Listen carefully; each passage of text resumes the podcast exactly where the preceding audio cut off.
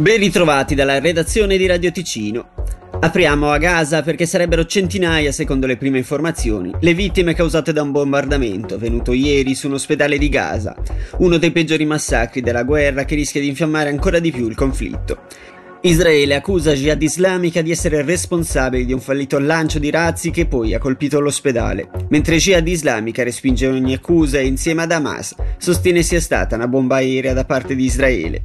In seguito all'attacco dell'ospedale di Gaza, il presidente dell'autorità nazionale palestinese Mahmoud Abbas ha cancellato l'incontro previsto con il presidente americano Joe Biden ad Amman e indetto tre giorni di lutto nazionale in Cisgiordania. Amman, poche ore dopo, ha annullato del tutto il vertice su Gaza. Si è tenuta ieri l'annuale assemblea degli azionisti della società anonima Hockey Club Lugano SA. L'anno contabile 2022-2023 si è chiuso per l'Hockey Club Lugano con una perdita di 70.000 franchi a fonte di ricavi operativi per quasi 21 milioni. Gli attuali membri del consiglio di amministrazione sono stati confermati per un nuovo mandato.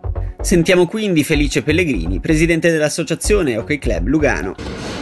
Sì, tra alti e bassi che ci sono in, quasi sempre, però direi che l'anno scorso e quest'anno è stato soprattutto marcato da questi cambiamenti radicali che però sono anche state fonte di nuove opportunità che hanno messo in evidenza delle persone all'interno della nostra organizzazione Associazione Giovanile e qui mi riferisco a Luca Gianninazzi e a Cristian Cantoni in particolare che veramente hanno sposato appieno l'occasione che si è loro presentata e credo di poter dire che stanno dimostrando di essere veramente capaci portando il nome dell'Hockey Club Lugano molto in alto.